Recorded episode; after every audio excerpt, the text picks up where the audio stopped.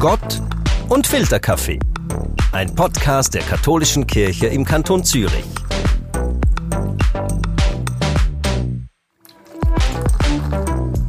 Was bringt mir das neue Jahr? Was bringt uns das neue Jahr? Und wo stehen wir 2030? Der Blick in die Zukunft, der Blick in die Glaskugel, das reizt uns. Wir wollen Klarheit und zugleich scheuen wir uns davor und es macht unsicher.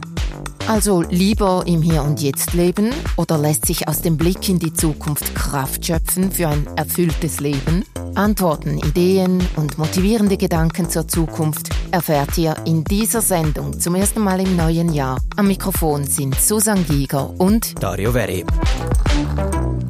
Ja, Dario, zuerst ein gutes neues Jahr und natürlich nur das Beste für 2022.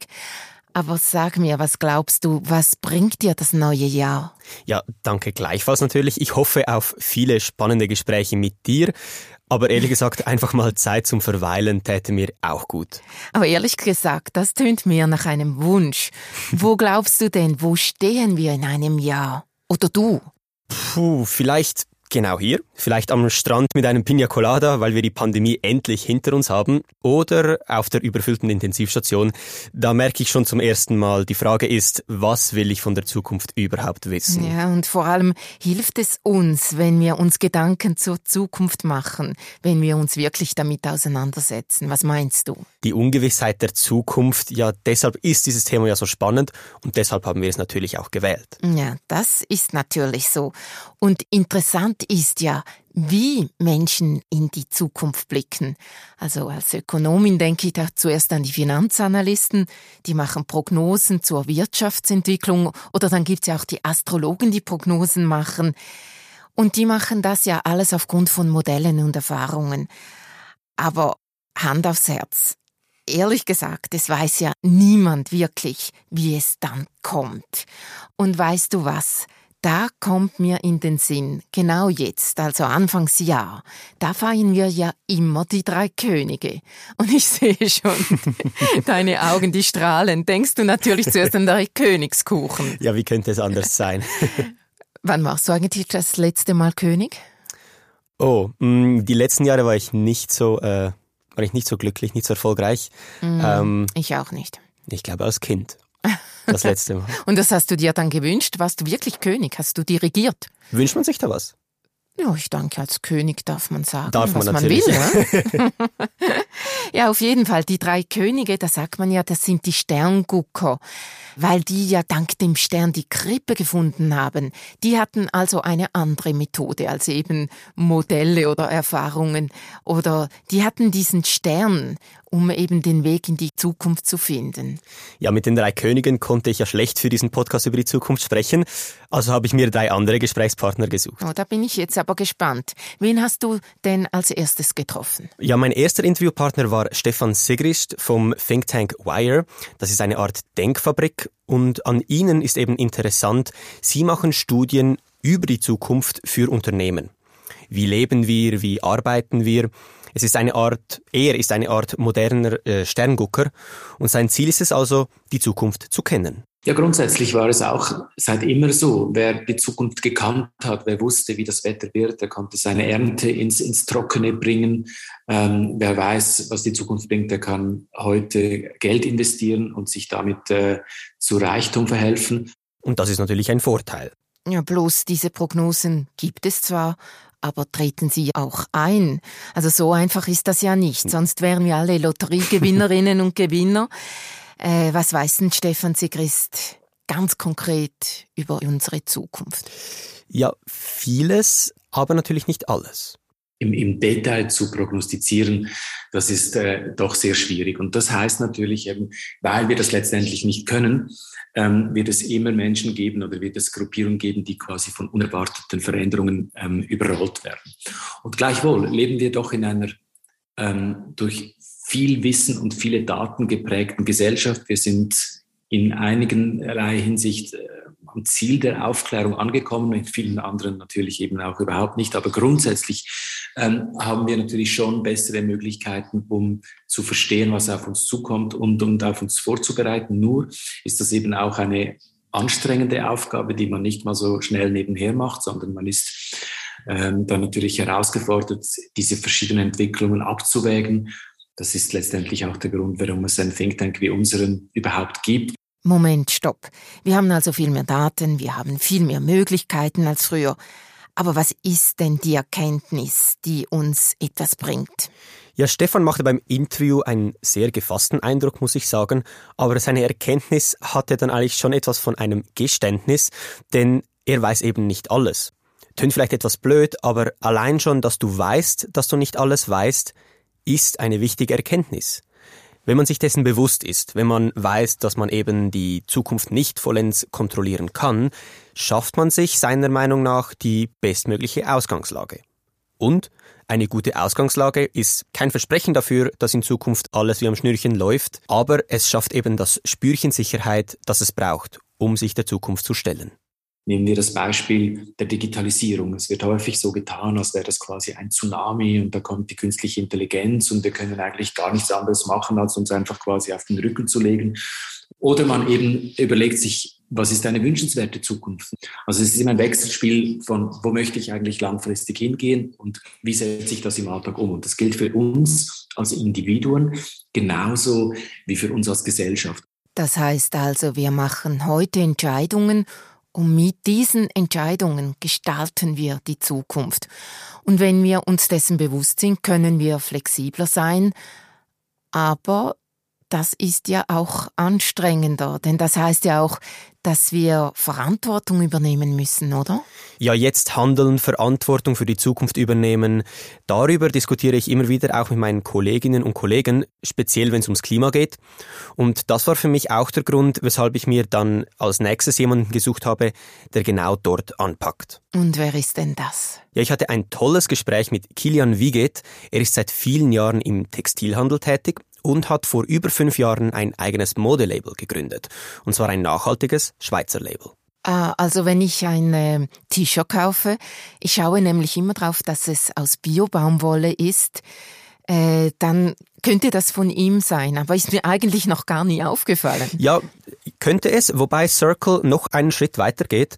Kilian ist nämlich wichtig, dass wir wissen, woher unsere Kleider kommen und deshalb vom Anbau bis zur Näherin zeigt Circle den kompletten Kreislauf auf. Also Circle steht für mehr Transparenz in der Modewelt ein und das treibt Kilian eben an. Ich bin immer wieder erschreckt, wie, wie wenig auch zum Beispiel Wissen da ist, was überhaupt, wie unsere Kleider hergestellt werden. Und ich denke, das ist auch an der Zeit, mit der Transparenz dort wieder ein bisschen den Hebel anzusetzen und das Wissen wieder in die Leute zurückzubringen. Ich denke, es läuft momentan sehr viel falsch. Ich denke, das ist mit der ganzen äh, Industrieentwicklung, mit der ganzen Ausbeutung von Menschen, Natur, hat sich das so in eine absurde Zeit entwickelt, äh, dass man als Konsument hier gar keinen Bezug mehr hat zu irgendwelchen Produzenten, zu irgendwelchen äh, Herstellungsmethoden. Man kauft einfach. Und das sind eben genau die kurzfristigen Entscheide, ohne groß in die Zukunft zu blicken. Das ist eben auch ein bisschen Risiko. Und das will er offenbar ändern. Ja, genau, das gibt ihm eben auch die Kraft dazu, das Wissen, dass er mit seinem Unternehmen längerfristig etwas für die Menschen und die Umwelt tun kann. Man will ja morgen auch noch leben. Und einfach so zu überlegen, was, was es braucht, dass, dass es morgen dir und deinen Mitmenschen und unserer Umwelt gut geht, es ist einfach ein logisches Denken, was, was für ein Handeln gewünscht wird oder verlangt wird, damit unsere Zukunft auch lebenswert sein wird. Ich habe ihn aber trotz allem im Gespräch eigentlich überhaupt nicht als Träumer erlebt, was ich noch spannend fand. Ähm, also als Träumer, der nur an die Zukunft denkt. Er hat mir persönlich sogar gestanden, dass er eigentlich ziemlich Mühe hat, sich Ziele zu stecken und eigentlich ganz gerne auch mal im Hier und Jetzt lebt. Ich finde das einen ganz wichtigen Punkt, dass man an die Zukunft denkt, aber im Hier und Jetzt lebt, weil ja nur in die Zukunft zu denken ist, finde ich, den falschen Ansatz, weil das ja man weiß nicht, was einem erwartet und dementsprechend ähm, finde ich das Hier und Jetzt ganz, ganz wichtig. Aber man muss immer die Zukunft im Hinterkopf haben, dass man sie eigentlich so gut wie möglich vorbereitet. Das ist also der Unternehmer, der Verantwortung übernehmen möchte. Vorhin haben wir den Wissenschaftler gehört. Klar ist jetzt, wir haben mehr Möglichkeiten in die Zukunft zu schauen. Das hilft uns für das Hier und Jetzt, verpflichtet uns aber auch. Hast du noch einen dritten König getroffen? Nein, eine Königin. Aha, und woher kommt sie? Ja, Veronika Jele ist Theologin aus Wien und arbeitet als Seelsorgerin im Kantonsspital Winterthur. Und mit ihr habe ich nicht nur über die Zukunft, sondern sogar über die Ewigkeit gesprochen. Eine ganz neue Dimension also. Es, es macht einen Unterschied von woher du dein Leben denkst. Also wenn du dein Leben von einer ewigen Perspektive her denkst, also von der Zukunft her wiederum, macht das einen Unterschied für das Hier und Jetzt. Und es kann auch, wenn du das ernst nimmst, ähm, Relationen oder Werte also in eine andere Relation setzen, Relationen verändern oder Werte in eine andere Relation setzen. Das tönt jetzt auch ein bisschen abstrakt und deshalb hat sie sich auch überlegt, womit man das denn vergleichen kann, damit man das besser versteht. Also wenn ich zum Beispiel äh, von einem sportlichen Ereignis her denke, das ich gerne machen möchte, also zum Beispiel, ich weiß auch nicht, bei einem Charity Run mitmachen und äh, irgendwie eine gewisse Zeit laufen oder gewisse Anzahl Runden und ich weiß, das ist in zwei Monaten, dann verändert das mein Hier und Heute, weil ich werde vielleicht trainieren oder ich denke mir, ach komm, jetzt trainierst du noch einmal mehr, weil du hast ein Ziel.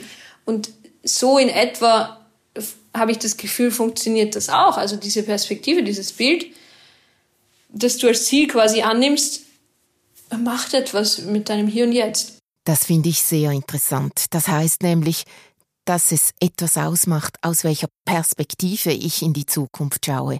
Denke ich kurzfristig, denke ich langfristig, gibt es eine Ewigkeit? Und ich verstehe, dass eine Spitalseelsorgerin natürlich auch so denkt. Ja, sie befasst sich auch viel mit Menschen, die sich in der Situation in einem Spital eben auch über die Endlichkeit, den Tod Gedanken machen und hat dort eben auch folgende Erfahrung gemacht. Wenn sozusagen die Idee, dass danach, auch nach dem Tod noch etwas kommt, etwas auch, auch Schönes, vielleicht sogar noch Schöneres kommt, könnte, kommen könnte, ähm, kann ja auch Druck rausnehmen, weißt du? Also ähm, kann Druck rausnehmen, zu sagen, okay, einiges gelingt mir hier nicht, einiges habe ich nicht und vielleicht muss ich es auch nicht haben, weil, weil es muss nicht alles hier und jetzt. So. Im Gespräch habe ich erlebt, dass für Sie die Frage nach der Zukunft automatisch auch mit dem Lebenssinn verbunden ist. Dass man sich eben auch fragt, wieso bin ich da? Wieso tue ich, was ich tue? Und was will vielleicht Gott von mir?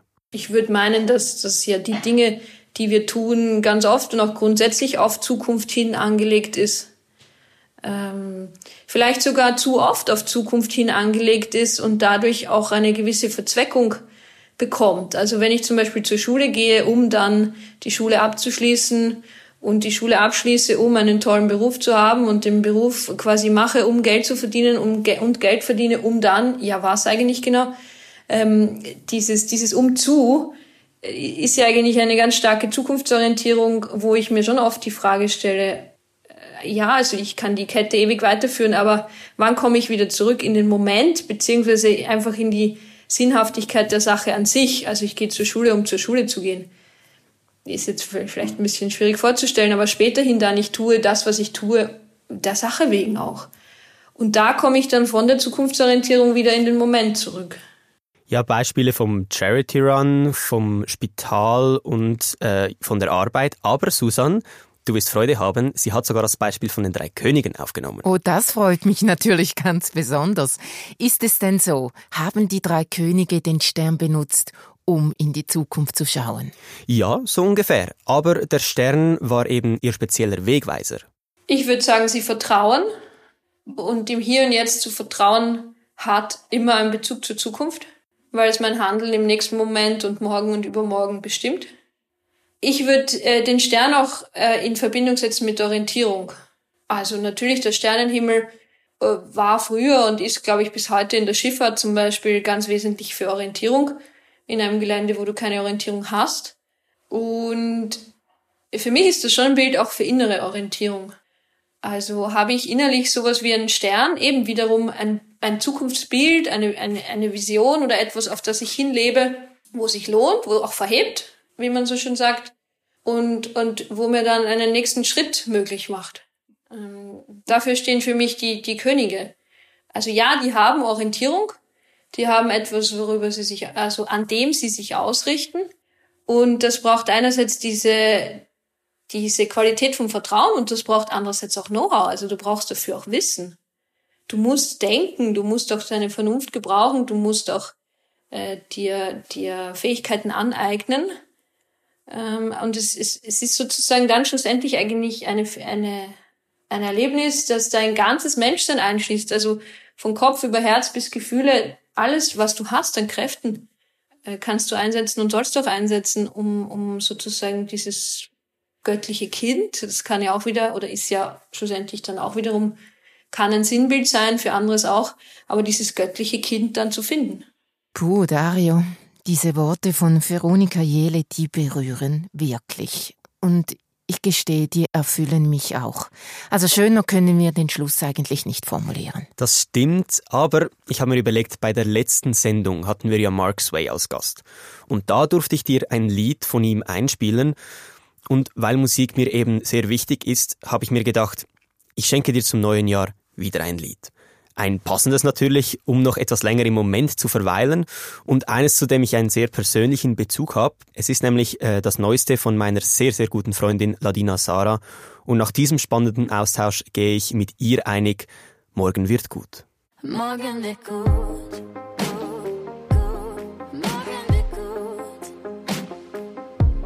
Morgen wird gut.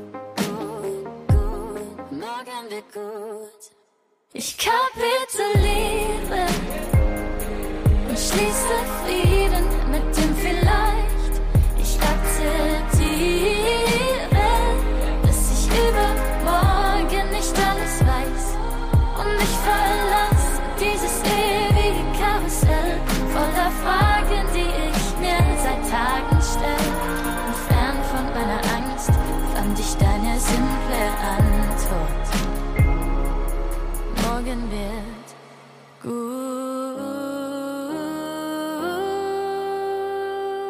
Zauberhaft. Vielen Dank, Dario. Es tönt eigentlich danach, als hätte sie das Lied für diesen Podcast gemacht. Absolut. Kannst du ihr ausrichten, deiner Kollegin. Vielen Dank für dieses Geschenk und dieses Lied. Und so schauen wir nun für unsere Hörerinnen und Hörer ein letztes Mal für heute in die Zukunft. Denn wir wissen etwas, das sicher ist. Anfangs Februar gibt's den nächsten Podcast von uns und wir freuen uns jetzt schon, wenn ihr alle wieder mit dabei seid. Bis bald. Gott und Filterkaffee. Ein Podcast der katholischen Kirche im Kanton Zürich.